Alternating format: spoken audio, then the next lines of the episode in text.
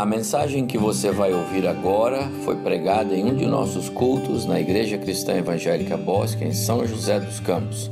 Ouça atentamente e coloque em prática os ensinos bíblicos nela contidos. A carta que Paulo escreveu aos cristãos na Galácia, né? carta de Paulo aos Gálatas. E hoje nós vamos para o capítulo 4.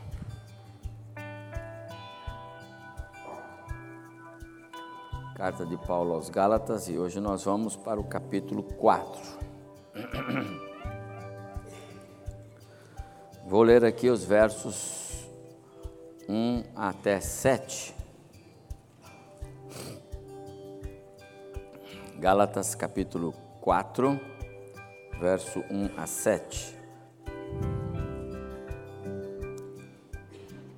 Então, continua aqui o apóstolo Paulo falando com aqueles cristãos na Galácia desta forma: Digo, pois, que durante o tempo em que o herdeiro é menor, em nada difere de escravo, posto que ele é senhor de tudo, mas está sob tutores e curadores até o tempo pré-determinado pelo Pai. Assim também nós, quando éramos menores, Estávamos servilmente sujeitos aos rudimentos do mundo. Vindo, porém, à plenitude do tempo, Deus enviou seu filho, nascido de mulher, sob a lei, para resgatar os que estavam sob a lei, a fim de que recebêssemos a adoção de filhos. E porque vós sois filhos, enviou Deus ao nosso coração o espírito de seu filho, que clama: Abba, Pai, ou em algumas traduções, Papai. De sorte que já não és escravo, porém filho, e sendo filho, também herdeiro por Deus. O Senhor, então, abençoe-nos nesta meditação ah, que eu eh, estou querendo pensar com os irmãos numa reflexão nessa porção sobre o tema adotados, com base no amor de Deus. Exatamente com base nesse último verso que lemos, ou penúltimo verso que lemos, no qual Paulo fala sobre a nossa adoção. Os irmãos perceberam que ele faz é, um jogo de palavras ele usa aqui algumas figuras bem conhecidas, como a questão do filho menor, que não tem direito por causa da lei de cuidar do que é seu, ainda que ele seja dono de tudo que é seu, ele não pode, porque ele está debaixo de curadores. Era a lei assim, eu falarei um pouco sobre isso.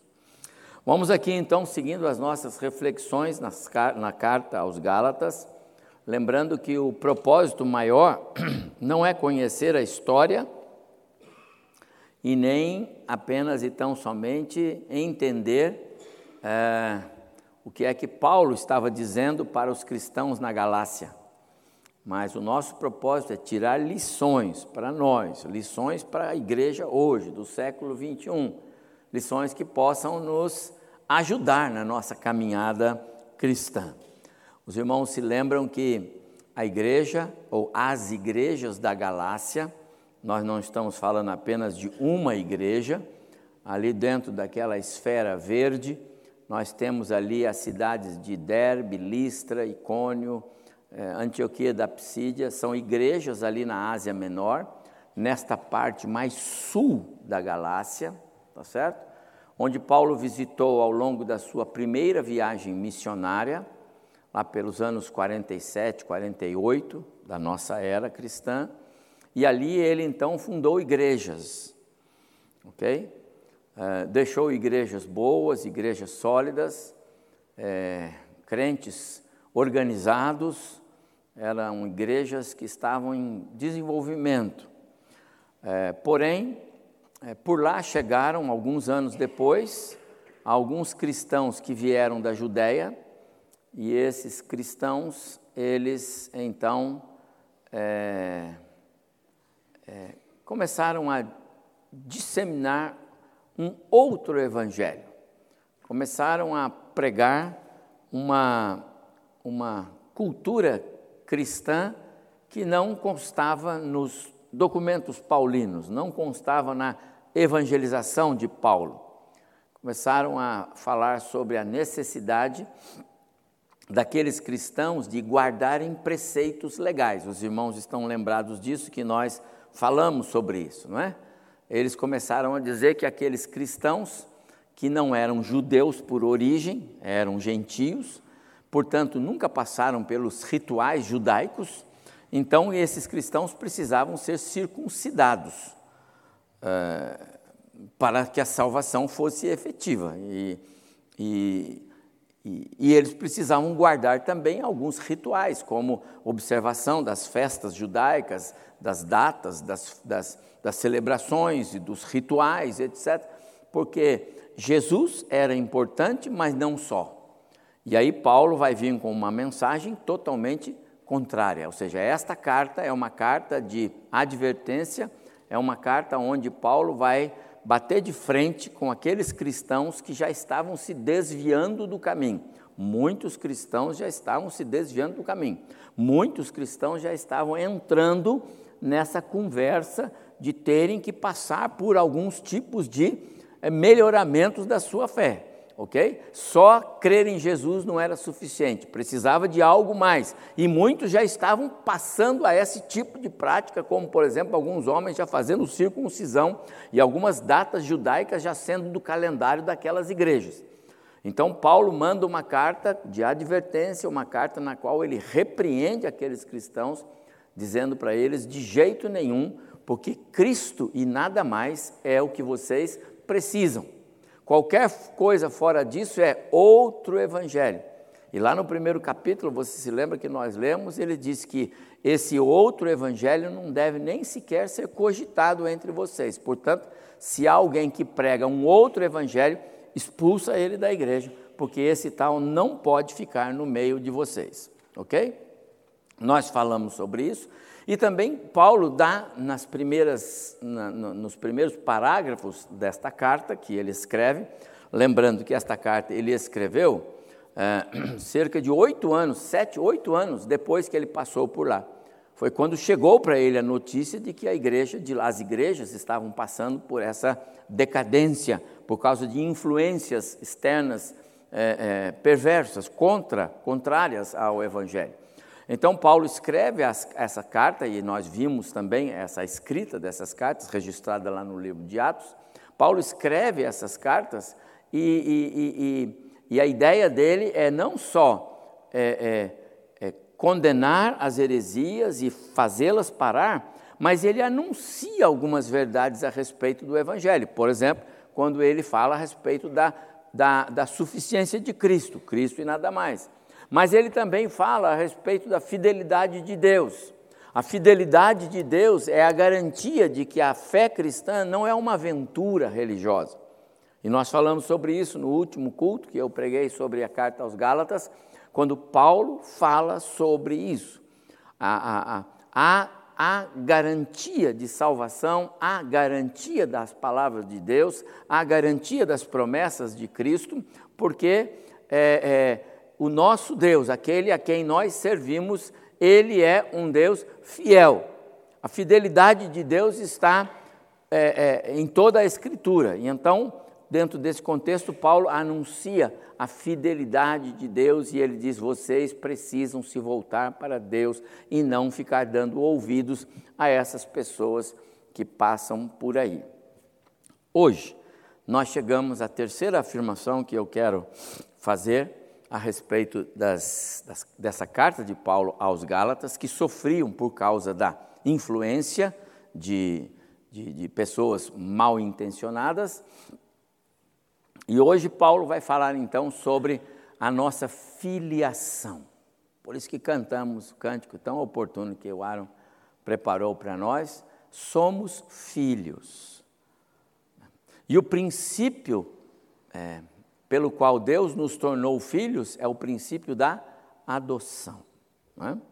O Evangelho da graça, o poder da fé, a suficiência de Cristo, é, que já não estavam mais sendo é, é, é suficientes para os cristãos da Galácia, eles são para nós é, o bálsamo de Deus, porque nós descansamos tanto na graça como na suficiência de Cristo, porque Deus nos chama filhos.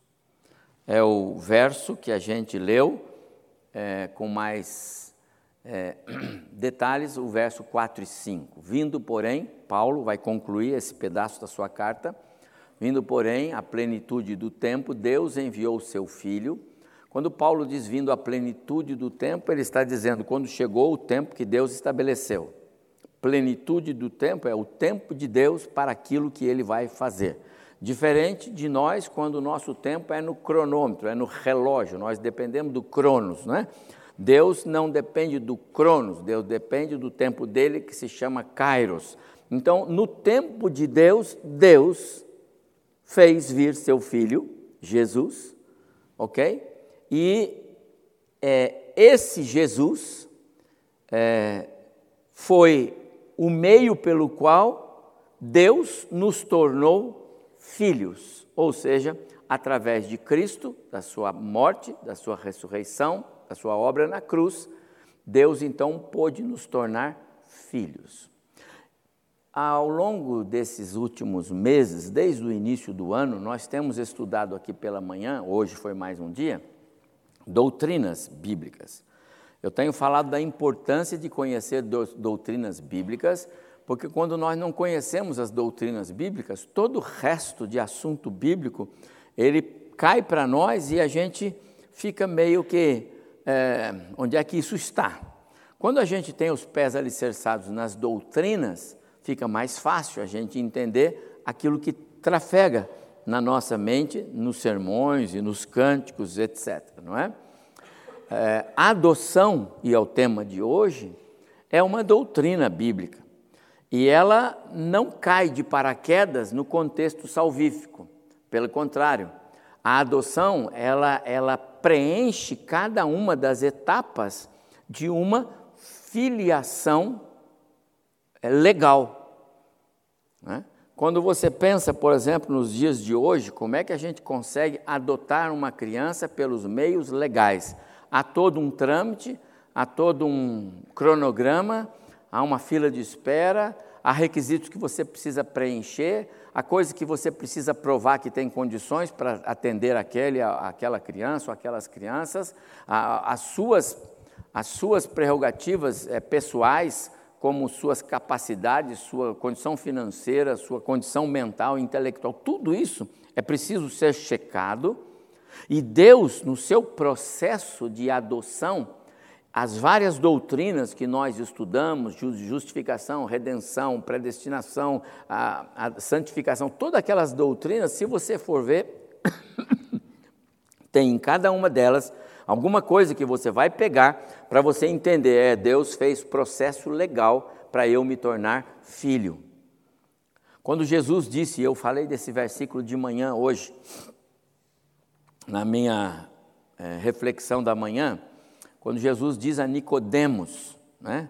Quando Nicodemos diz para ele, ó oh, Senhor, o que, é que, eu preciso fazer para entrar no reino dos céus? Ele disse, importa-vos nascer de, de novo. Ele fala, mas como? Eu vou voltar ao vento da minha mãe? Ele falou, não, não é o ventre da sua mãe. Você precisa nascer da água e do Espírito.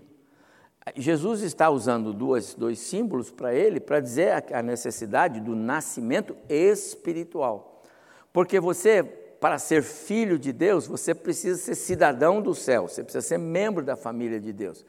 Então precisa nascer, precisa ter o DNA daquela família. O DNA da família de Deus não é pelo sangue humano que a gente tem, nem pelas características humanas, é pelas características espirituais. Então, o processo de escolha, o processo de eleição, o processo de pré-ordenação, de, de pré-determinação, de justificação, de santificação e de salvação e da redenção, todas essas etapas, elas têm que entrar na nossa vida em algum, de alguma forma, para que a gente então seja considerado filho. E o, o, ápice dessa minha palavra aos irmãos hoje vai ser, e eu vou chegar nisso daqui a pouco, não é? Quando nos tornamos filhos de Deus, tem a ver com a questão da nossa segurança, fidelidade de Deus, nada mais tira isso de nós. Por quê? Porque você agora é filho, é filho legítimo, não tem como tirar mais. A segurança da nossa salvação não está apenas sustentada no fato daquilo que Deus diz, ou daquilo que Jesus Cristo falou, como os irmãos conhecem, as minhas ovelhas ouvem a minha voz, eu as conheço e ninguém as tira da minha mão. Se Jesus dizendo. Jesus diz isso não porque ele tem uma mão forte.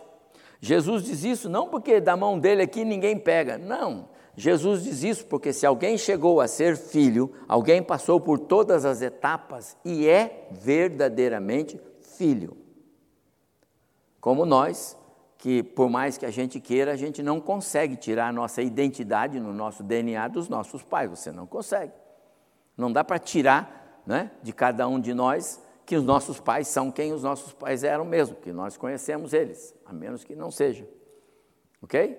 É, é, essa é a ideia da adoção, a qual Paulo está falando para aqueles irmãos. E por que Paulo está falando desta forma para aqueles irmãos? porque eles estavam pensando que para, se para serem filhos de verdade de Deus e não apenas criaturas de Deus, eles tinham mesmo que cumprir alguns requisitos da lei. Eles tinham mesmo que ser circuncidados, eles tinham mesmo que guardar as festas, as luas, as celebrações. E é, é o evangelho do merecer, é o evangelho meritório. Você faz para poder ter. E aí nós chegamos nos dias de hoje, no século 21, aliás, nem é no século 21, porque isso é só a história hoje, mas desde o século III ou IV, que a, a dominação romana, apostólica romana, é, incutiu na vida da, da, da igreja cristã, nós lá no passado, que se nós não cumpríssemos algumas obrigações, como o pagamento de indulgências, as ofertas forçadas e etc, etc, pararíamos em algum lugar antes do céu e daí não avançaríamos. Ficaria no purgatório, ou no limbo, ou em algum lugar, mas não avança. Por quê? Porque não cumpriu alguma obrigação. De que vale a fé? Essa foi a grande revolta de Lutero. De que vale a fé? Se eu tenho que cumprir alguma coisa, de que vale a fé? E o amor que Deus expressava através do seu ato em dar Cristo no nosso lugar. Então, em função dessas coisas, aquele povo e hoje muitos de nós sofremos essas mesmas, é, é, essas mesmas pressões que vêm do mundo externo para dentro de nós. Então, tem muitos lugares por aí que as pessoas são forçadas, é, porque são forçadas, não é? a comprar alguma coisa, como que aquilo vai abençoar você durante a semana, a encher uma coisa de água e ficar com aquilo durante a semana, a comprar um calendário de, de, de, obrigações de 40 dias, ou de 30 dias, ou de 10 dias. São os vários tipos de, de é, coisas a fazer com o propósito de obter algo diante de Deus. Nós lemos esses dias aqui no culto de quarta-feira o Salmo de número 15, onde Davi apresenta não qualidades de alguém que queira ser cidadão do céu, eu falei isso bem claro aqui, mas ele mostra as características de alguém que já é cidadão do céu. Ou seja, alguém que apresenta características dignas de ser alguém que já nasceu de novo, alguém que já é da família de Deus. Então, é diferente do que está sendo impregnado na vida das igrejas hoje aqui, do que Paulo estava vendo que estava acontecendo nas igrejas da Galácia lá. Ou seja, estavam incutindo alguma coisa com o compromisso de que se não fizer desse jeito, só a fé em Jesus não resolve o seu problema de salvação. Então Paulo diz aqui: mas vindo a plenitude dos tempos, Deus enviou o seu filho, nascido de mulher. E por causa dele, nós recebemos a adoção. Já somos filhos, filhos. A adoção é o processo afetivo legal por meio do qual alguém passa a ser filho de um adulto ou de um casal. ou seja, o adotado passa a ter lugar e a, o lugar e a condição de filho daquele que o adotou. Condição essa que naturalmente não lhe pertencia. Ok? Essa condição não lhe pertencia, mas agora pertence. Pertence por, é, por um benefício que o, aquele que o adotou é, trouxe para você. E nós estamos falando aqui de algo que é com base no amor. Não há dúvida sobre isso, tá certo? Nós vamos discorrer um pouco sobre, sobre isso, tá certo? Ah, uma pausa.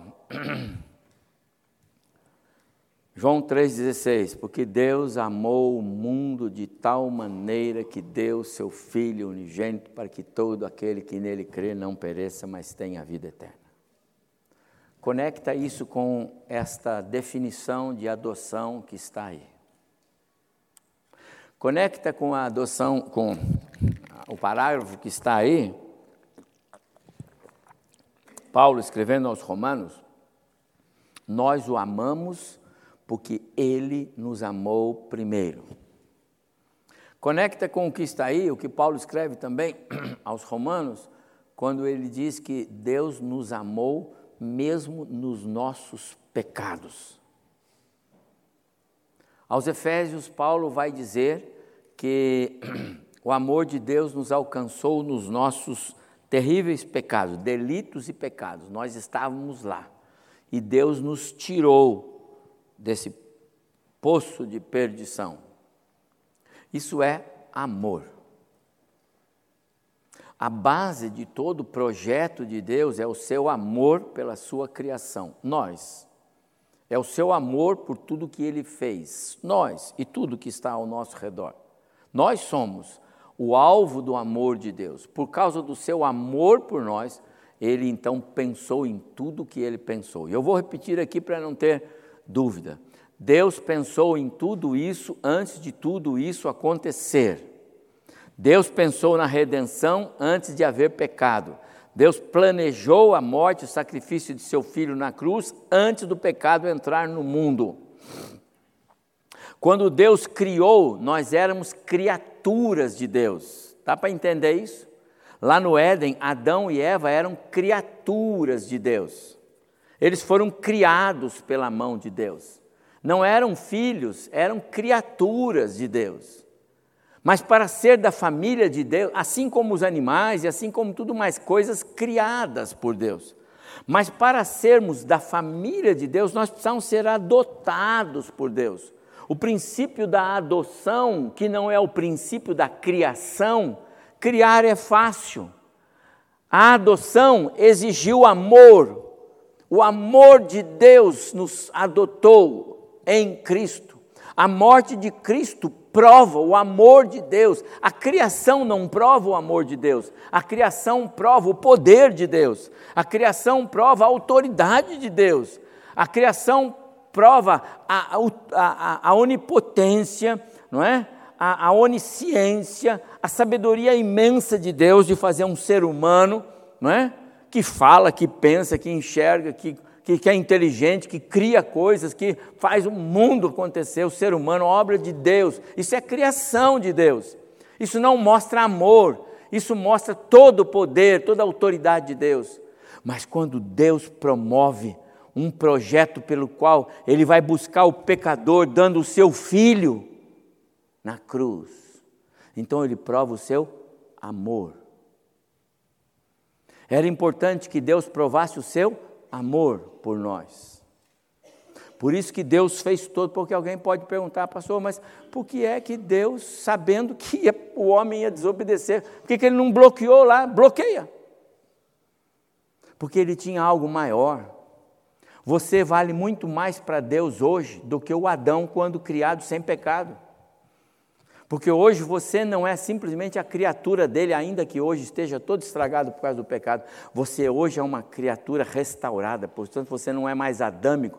Você está em Cristo e em Cristo nós fomos feitos, estamos sendo construídos parecidos com o Filho dele, por obra do amor de Deus. Você entende o quanto Deus te ama? O quanto Deus ama aquele ser que ele fez parecido com ele, que dele se desviou lá no Éden, que o desobedeceu, somos nós. É muito mais gostoso pensar agora que eu sou da família de Deus, não porque eu fui criado por Deus, mas porque eu fui amado por Deus. Eu fui tirado das trevas, da perdição e do pecado. Paulo está ensinando aqueles cristãos que há algo muito maior por trás daquilo que eles estão é, é, entendendo a respeito de quem eles são agora, como criaturas é, feitas em Cristo, não mais adâmicos. E aí, é, eu lembro então é, de Mateus 11, quando Jesus diz: Vinde a mim, os que estáis cansados e sobrecarregados, e eu vos aliviarei. Tomem sobre vocês o meu jugo. Eu sou manso e humilde. Vocês vão achar descanso em mim para a vossa alma. O meu jugo é suave, o meu fardo é leve. É o amor em prática que Deus ministrou por, por conta de todo o processo salvífico, Jesus dando-nos a conhecer e entender quando ele diz isso para mim e para você. Pegue o meu fardo, me dê o seu. Qual é o peso? Qual é a carga que a gente tem hoje? O que, que nos aflige? O que, que nos. Não é? Então Jesus está dizendo: ponha isso nos meus ombros. E pegue o meu fardo. Sabe quanto pesa o fardo de Jesus? Né? Ele não é que ele diz? Pega o meu, põe em cima do seu ombro. Pode pegar. Jesus está dizendo isso. Nunca me esqueci de uma figura. O peso do fardo que Jesus dá para você e para mim carregar é exatamente o mesmo peso de uma pena para uma águia. Em outras palavras, ela não voa sem aquela pena. O peso daquela pena não lhe é problema, lhe é bênção. Assim é que Jesus diz: você precisa de Jesus em alguma área da sua vida? O amor de Deus está pronto para resolver isso para você. E eu estou falando para os crentes, porque isso aqui é para os salvos. Às vezes a gente entende esse versículo é bom para evangelizar, pode pregar, mas ele é para os crentes. É para os que entendem o que Jesus está dizendo, é para aqueles que entendem aquilo que a palavra de Deus está dizendo. Vinde a mim os que estáis cansados e sobrecarregados, é? e eu vos aliviarei. Na continuidade, então, Jesus, é, é, falando a respeito de si mesmo? E aí é, é João quem está é, escrevendo, é, ele disse que ele, Jesus, ele veio para o que era seu, né? ele veio para os seus, mas os seus, o seu povo, os judeus, não o receberam. Então ele diz: Mas todos quantos me receberam, a esses, Pai, o Pai deu o poder da filiação, o poder de serem feitos filhos. E aqui há algo interessante que nós precisamos entender, que é, esta, esta, esta palavra, esse versículo, ele, ele tem que ser lido da forma como ele está na versão ao meio da revista atualizada, que é a melhor que tem, porque o tradutor colocou a palavra poder, deu-lhes o poder. Né? Talvez a gente, para escrever de uma forma um pouco mais satisfatória, a gente pudesse tra traduzir o poder por deu-lhes o privilégio de serem feitos filhos. É um privilégio ser feito filho, não é? Mas a ideia não é traduzir a, a, a, a palavra como privilégio, não é? ou a bênção, não é? ou a alegria de sermos filhos. A ideia é traduzir esta palavra com aquilo que ela quer dizer. E aqui está também outra base para a doutrina bíblica da adoção, da qual Paulo está falando para aqueles cristãos que eles podem nela confiar. A palavra poder transmite a ideia de algo sobrenatural. palavra lá, se você for ver, é dinamite. Em grego, esta palavra poder é dunamis, que dá a ideia de dinamite, que você põe numa rocha, ele vira pó. Aquele poder. Então, quando alguém é colocado na condição de filho de Deus, quando a adoção acontece, e por que a adoção aconteceu? Porque ele era eleito, escolhido, foi justificado, passou pela obra da redenção, santificado, todas as coisas que a gente tem que lembrar, e então ele ganhou um papel lá no céu escrito adotado.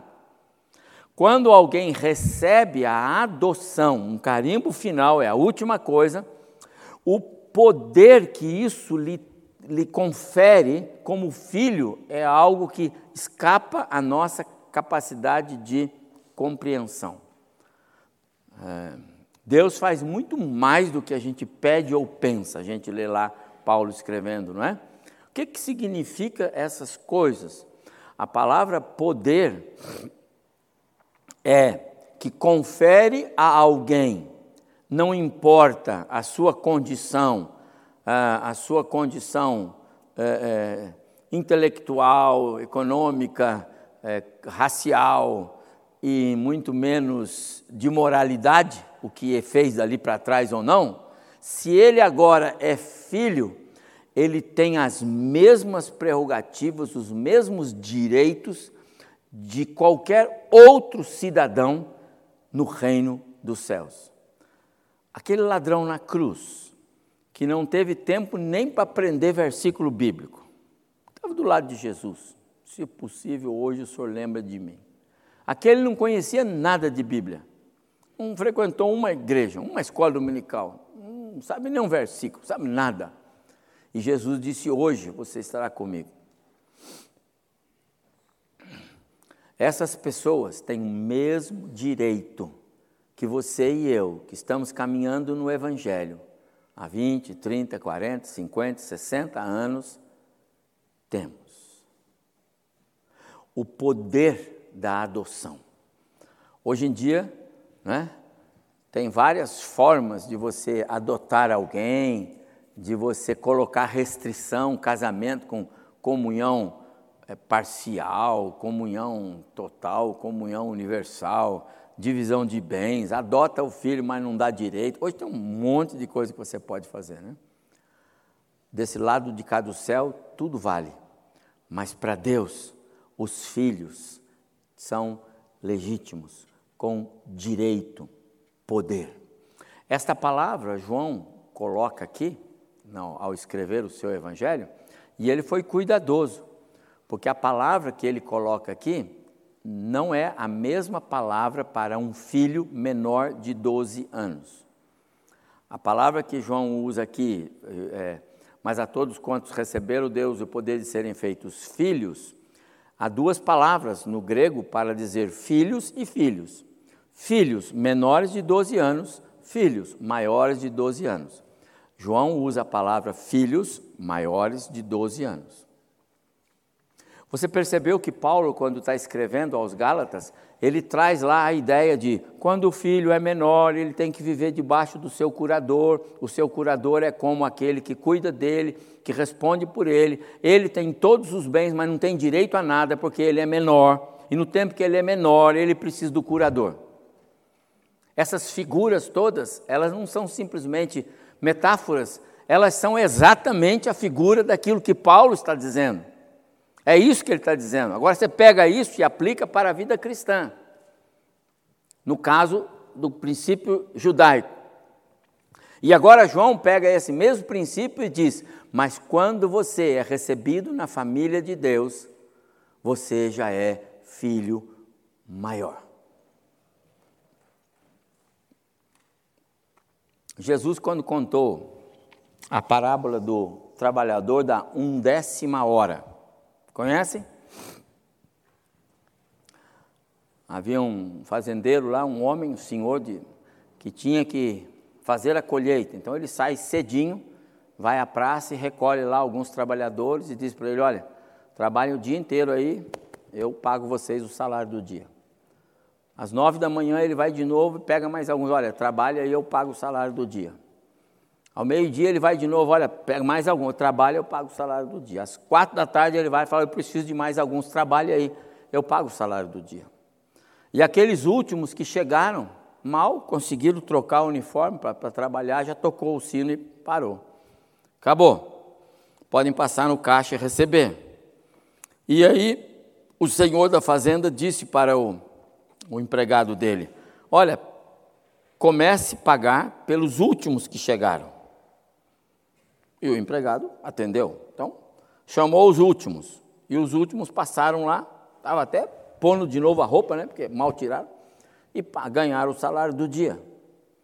Os primeiros que tinham trabalhado o dia inteiro pensaram assim: opa, se eles ganharam o salário do dia, nós vamos ganhar três vezes o salário, porque nós trabalhamos o dia inteiro. Só que quando chegou a vez deles, o que, que eles ganharam? O salário do dia. Aí eles reclamaram. Como pode? Por que essa distinção? Às vezes as pessoas trocam a ideia do que é fazer discernimento, não é? Às vezes as pessoas erram nesse julgamento. E o homem disse: distinção está fazendo vocês. Porque o meu patrão combinou com vocês e com todos eles o quê? Salário do dia. Portanto, ele está cumprindo o que ele prometeu. E qual é a mensagem por trás disso? É a mensagem do Evangelho. A adoção nos dá direitos iguais, não importa se você se converteu no último momento da sua história de vida. Você não precisa fazer nada para Deus para merecer o amor de Deus. Você não precisa fazer nada para merecer a eternidade. O estado eterno é um presente de Deus para aqueles que ele um dia destinou assim fazê-lo. Era essa o problema da igreja de, de, de as igrejas da, da, Galácia, porque eles estavam é, lutando com uma questão que foi incutida no meio deles, que só a fé em Jesus não era suficiente. Em Adão, nós perdemos o elo com Deus. Esse é o nosso problema afastados de Deus pela morte espiritual, estamos mortos, sem reação. Para sermos filhos de Deus, só através da adoção. Não tem outro caminho. Justificação, eleição, escolha, justificação, santificação, é só por esse meio, é só o caminho de Deus. Adotados pela filiação, nós recebemos a graça da salvação. Ela vem porque a filiação nos traz a graça da salvação. Somos adotados por Deus. Ela é a prova de que alguém nasceu de novo. E tudo isso culmina com o não mais estar em Adão, mas estar em Cristo. É só estar em Cristo. É só ser de Cristo. E não fazer coisas para Cristo é claro que, como cristãos, nós temos prazer em vir à igreja, por exemplo, e adorar o Senhor. Eu tenho prazer em vir aqui cantar, me alegrar com os irmãos, pregar a palavra, é, e somos abençoados, edificados, isso é uma delícia. Mas nós não podemos fazer isso com o propósito de esperar alcançar bênçãos, e muito menos esperar que isso esteja testificando que somos salvos. Senhor, o Senhor olha por isso. Não. Não por é, objetivo de conseguir algo, mas porque já fomos alcançados pela graça, então nós assim fazemos. Quando Paulo escreve, perdão, quando Pedro escreve, lá na sua primeira carta, ele fala um pouco sobre isto, sobre esse ato de, de de Deus em nós, não é? A, a, a obra da redenção, ela, ela fez é, uma transformação em nós. E é isso que nos faz filhos. Antes vocês não tinham identidade como povo. Pedro está dizendo isso. Agora são povo, então agora somos igreja. Ele está dizendo isso. Antes não haviam recebido misericórdia, agora receberam misericórdia. Somos membros da família de Deus. O princípio da adoção nos fez ser filhos. A redenção trouxe é, a justificação. Justificados, por quê? Porque tínhamos pecados, mas a justificação já nos torna justificados diante de Deus. É posição, lembra hoje de manhã no culto? É posição. A gente não está mais numa posição de receber condenação, mas numa posição de que já somos justificados por Deus. Deus nos vê através de Cristo. É, não por méritos, mas pelo sacrifício de Cristo. A justificação confere uma nova posição ao pecador. Qual é a posição? Membro da família de Deus, filho de Deus, filho com direito à herança, filho com direito à eternidade. Todas essas expressões, meus amados irmãos, elas nos levam a essa compreensão que Paulo estava dando para aqueles crentes da importância de sermos adotados por Deus. Adotados por Deus são aqueles que foram redimidos dos seus pecados pela obra do Salvador.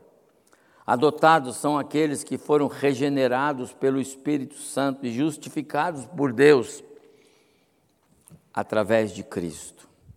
Adotados são aqueles que foram declarados justos por Deus.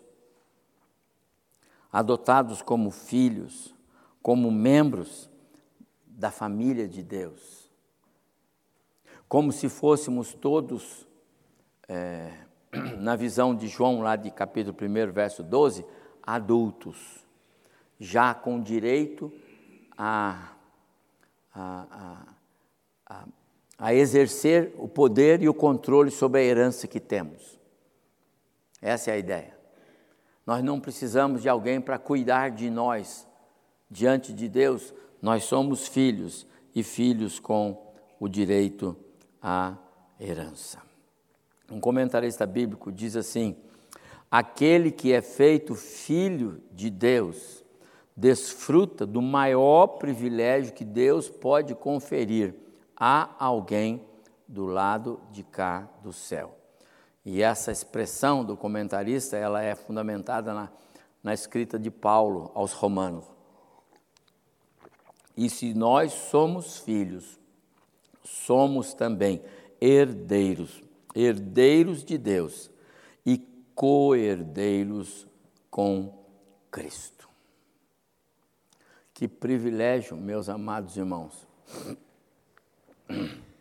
Paulo, quando escreve para esta igreja lá, essas igrejas, perdão, na Galácia, chamando a atenção deles para os desvios que estavam sendo apresentados ali por aqueles falsos obreiros, ele aproveita para apresentar a eles algumas das mais preciosas doutrinas bíblicas. É? No capítulo 3, a gente viu quando ele falou que, é, por causa do pecado de Adão, então é, Deus condenou a humanidade, e é um fato. Agora, no capítulo 4, ele fala, mas por causa de Cristo, e por causa da obra de Cristo, e por causa da redenção, e por causa do amor do Pai, nós somos transformados, e aquilo que era é, um caminho de morte, agora passa a ser um caminho de vida. E que tipo de vida? Vida eterna, vida abundante. Por quê? Porque somos filhos. Você é filho. Você já nasceu de novo, você é filho de Deus. Sabe o que pode tirar a sua filiação de Deus? Nada. Nada.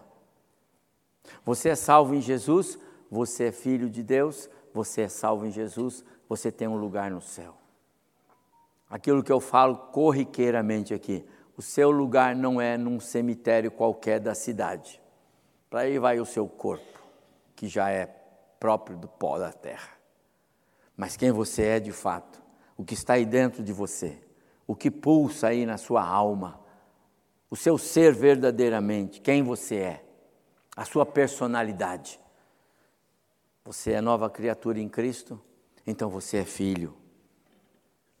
Um dia, quando a ressurreição acontecer. O seu você vai ser ressuscitado. E você vai passar a ser de novo, não mais nesse corpo carnal, perecível, que sofre, que tem dores, que chora, que tem tristezas, mas vai ser você, o seu ser interior, num corpo glorificado. Lembra de Jesus? Falei hoje de manhã sobre isso. Vai ser você, esse corpo glorificado, um dia.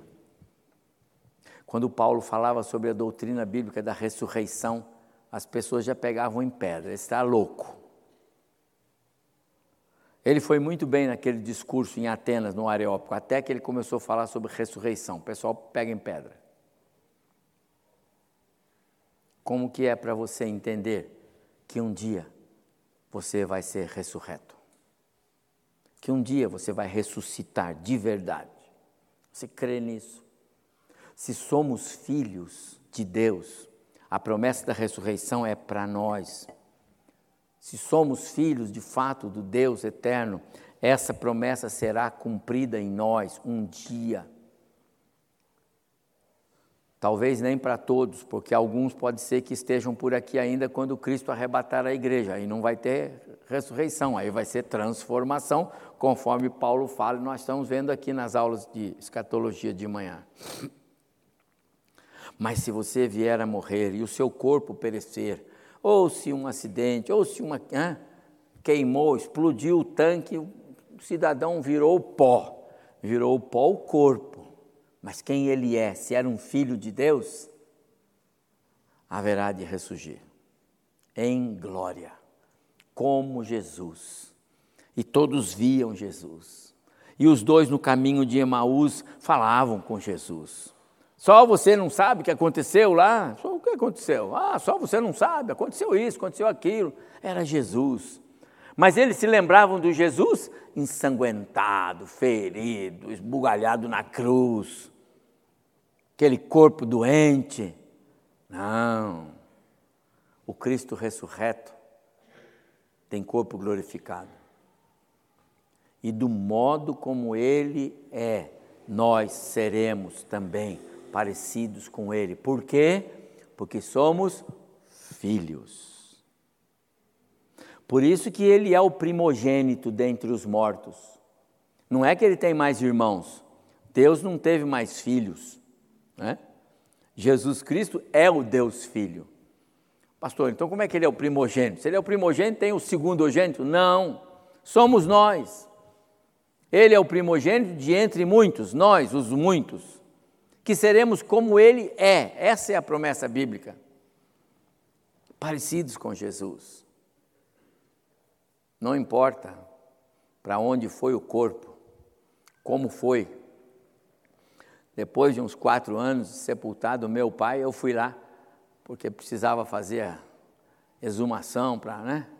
Só tinha ossos, um crânio, né? A Mirella queria pegar o crânio, não sei se não pegou não, né, filho? Mas queria pegar o crânio do meu avô, não pode, não deixar. Mas tá só ossos, só pó. É, e cadê o corpo? Não tem corpo. Aquilo era produto da terra e para a terra volta. Agora, quem somos? Filhos, filhos. Nós somos filhos de Deus. E Paulo diz: e porque sois filhos, então as promessas se cumprem para vocês. Você é filho, você já recebeu essa promessa da filiação na sua vida? Eu vou terminar lembrando aquilo que eu falei lá no começo da minha palavra a respeito de João. Eu vou terminar aqui, de Nicodemos. A conversa de Nicodemos com, com Jesus foi essa. Como pode um homem nascer sendo velho? Perguntou Nicodemos, mestre da lei. Pode, porventura, voltar ao ventre materno e nascer segunda vez? Para ser filho de Deus, precisa voltar ao ventre materno e nascer segunda vez? Jesus respondeu: Em verdade, em verdade te digo: quem não nascer da água e do Espírito. As figuras que Jesus usa pode significar pureza, limpeza, batismo, mas sobretudo ela significa que estamos falando de um nascimento espiritual. O nascimento espiritual, ele acontece quando há reconhecimento de pecado. O nascimento espiritual acontece quando há arrependimento. O nascimento espiritual acontece quando o Espírito Santo de Deus toca o coração do pecador e ele consegue discernir: eu sou pecador. Eu estou de costas para Deus. Eu não tenho essa intimidade com Deus. Eu não, eu não me vejo na família de Deus. Eu não sei se eu sou filho de Deus. Eu nunca pensei nesse assunto. Então Jesus está dizendo para aquele homem: você precisa nascer de novo do Espírito. Essa é a ideia. A doutrina bíblica da adoção, pregada por Paulo aqui no capítulo 4 de Gálatas, ela nos faz repetir, refletir na importância de passarmos pela experiência do novo nascimento. Às vezes nós crescemos no lar evangélico, nascemos no berçário da igreja, crescemos na igreja, fazendo coisas na igreja, nos envolvemos no ministério da igreja, cantamos no coral da igreja, somos batizados no batistério, mas ainda não entendemos que precisa acontecer o novo nascimento. O novo nascimento não tem nada com as coisas que a gente faz ou fez a vida toda. O novo nascimento é a compreensão de que esse é o único meio pelo qual eu tenho é, o, direito, o poder de ser filho. Eu não estou apenas num, num contexto como uma multidão que está indo e que está, a maioria, Deus está cuidando. Não, não é essa a ideia. Eu sou um para Deus, que Ele amou lá na eternidade passada e que Ele programou que para mim precisava acontecer tudo o que ele fez através de Cristo. Para quê? Para que eu não fosse só uma réplica de Adão. Os adotados por Deus não são uma réplica de Adão. Se você ler Gênesis capítulo 5, você vai se surpreender se você já não leu. E Adão gerou filhos conforme a sua imagem e semelhança. Só que Gênesis 5 está depois de Gênesis 3. E em Gênesis 3, Adão já é um homem morto. Adão já não tem mais elo nenhum com Deus, o Criador. Adão já vai gerar agora pecadores. E você e eu fomos gerados igual Adão. Gênesis capítulo 5. E Deus sabia disso tudo. Por isso ele preparou todo esse processo que nós estamos estudando como sendo doutrinas bíblicas, para entender que em algum momento desse contexto eu deveria nascer na família de Deus. Agora eu recebo não uma certidão de criatura de Deus, agora eu recebo uma certidão de filho de Deus, porque a obra de Cristo na cruz do Calvário valeu para mim. Por isso Paulo disse o que disse e vindo à plenitude, quando Deus entendeu que chegou o tempo dele, ele enviou o seu filho, nascido de mulher, conforme programou lá em Gênesis 3. Para que então por ele, por Cristo, o Messias prometido, nós pudéssemos ser adotados na família de Deus. Você não é mais criatura de Deus.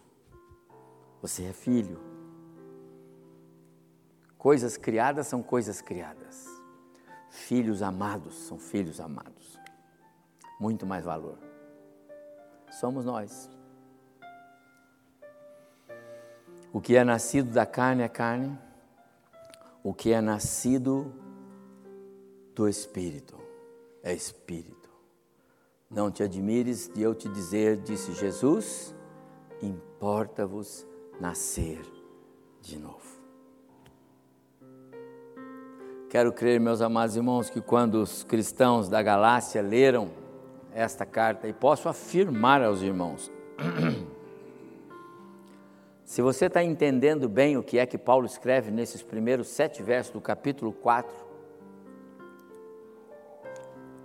E se isso de alguma forma fez você refletir um pouco mais na importância que você tem para Deus e como é importante esse projeto de Deus de salvar, que as coisas não são simplesmente mecânicas. Não, não é uma canetada de Deus, é um processo. Eu posso afirmar a você, os cristãos na galáxia entenderam isso muito melhor. Porque ainda há muitas coisas nesses versos que a gente ainda está querendo entender. A Bíblia é assim, não é? Cada vez que você lê, você entende mais. Por quê? Porque uh, nós não estamos no contexto da, do, do, primeiro século. Nós não falamos o grego. Hum, nós não sabemos exatamente tudo. Mas eles receberam uma palavra claríssima do apóstolo Paulo.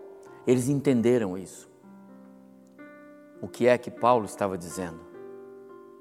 E com certeza isso é, fez diferença na vida deles. A minha oração é que os irmãos entendam claramente quão importante nós somos para o nosso Deus. Como o nosso Deus é cuidadoso, meticuloso, detalhista nas coisas que ele faz. Ele é o Deus de pessoas e não Deus de números, não de, sabe? Ele trata assim, cada filho é um filho. E ele conhece você, as suas limitações, o seu jeitão de ser, ele sabe tudo. Mas se você é filho, ele ama você assim mesmo, meu irmão, minha irmã. Porque esse é Deus. E foi para esses que Jesus disse aquilo que ele disse, que eu li lá em Mateus capítulo 11, verso 28, 29 e 30. Está cansado? Sobrecarregado? Oprimido? Está pesado? O mundo está pesando sobre você? As pressões, as coisas, esse mundo externo interno, não é? Não sei qual é a carga, mas Jesus disse: Vem a mim, pode vir. Traga o seu fardo. Pega o meu. E você vai ver que ele é suave e leve. Que Deus abençoe o seu coração. Que Deus dê a você paz na compreensão da sua filiação a esse Deus que ama, que ama e que ama, porque o prazer dele é amar e transformar em filhos aqueles que um dia ele criou. Queria convidá-lo para baixar a cabeça só um instantinho, porque eu não posso deixar de completar a minha missão aqui.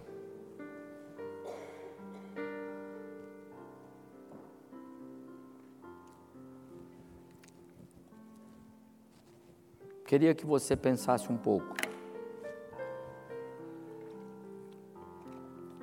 Você sempre entendeu a sua filiação?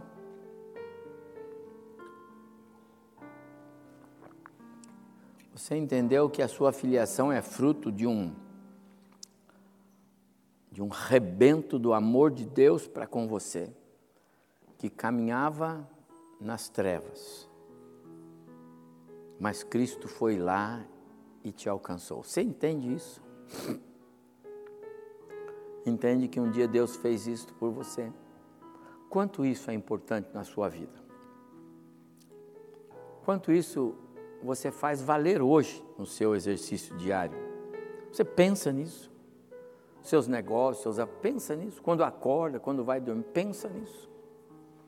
Seria bom a gente ter tempo para pensar e dizer: Deus, obrigado por tua misericórdia e graça, por esse amor. Sabe, não é não é reza pela manhã não. Eu já falei isso ontem, eu vou te falar, fala de novo hoje.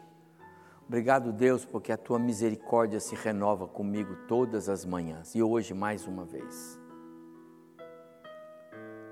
Faz diferença. É um exercício nosso. Somos crentes, somos filhos, qual pai não gosta de ouvir dos filhos? Qual mãe não gosta de ouvir dos filhos? Que é grato, que são gratos por eles, pais.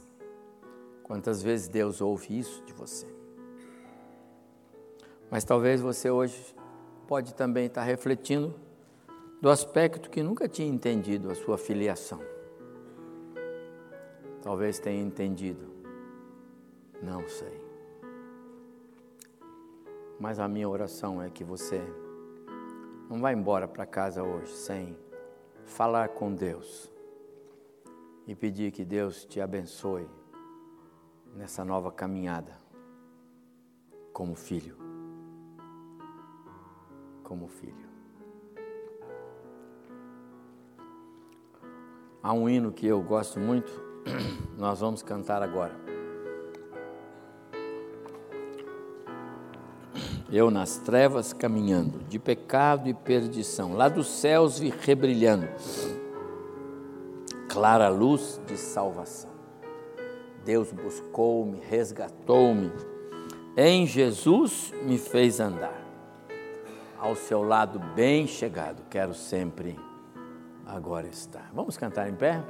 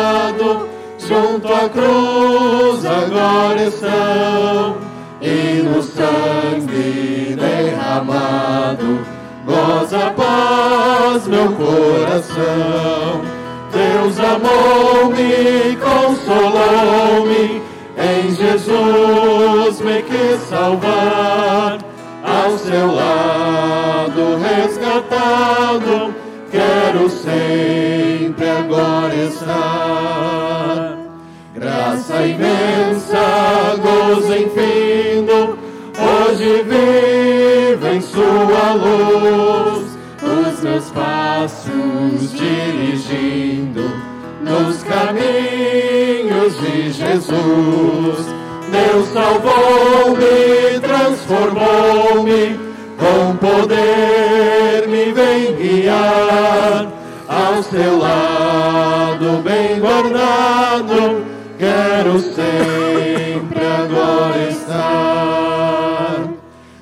Quando após os breves dias desta vida aos céus eu for, mais perfeitas alegrias provarei no seu amor. Deus falou-me, preparou-me em Jesus eterno lar, ao seu lado bem chegado, quero sempre agora estar. Amém, amém. Que o Senhor abençoe muito o nosso coração quando vamos enfrentar mais uma semana, tá bom? Que a nossa filiação fale mais alto. Lembre-se, você é filho filho de Deus.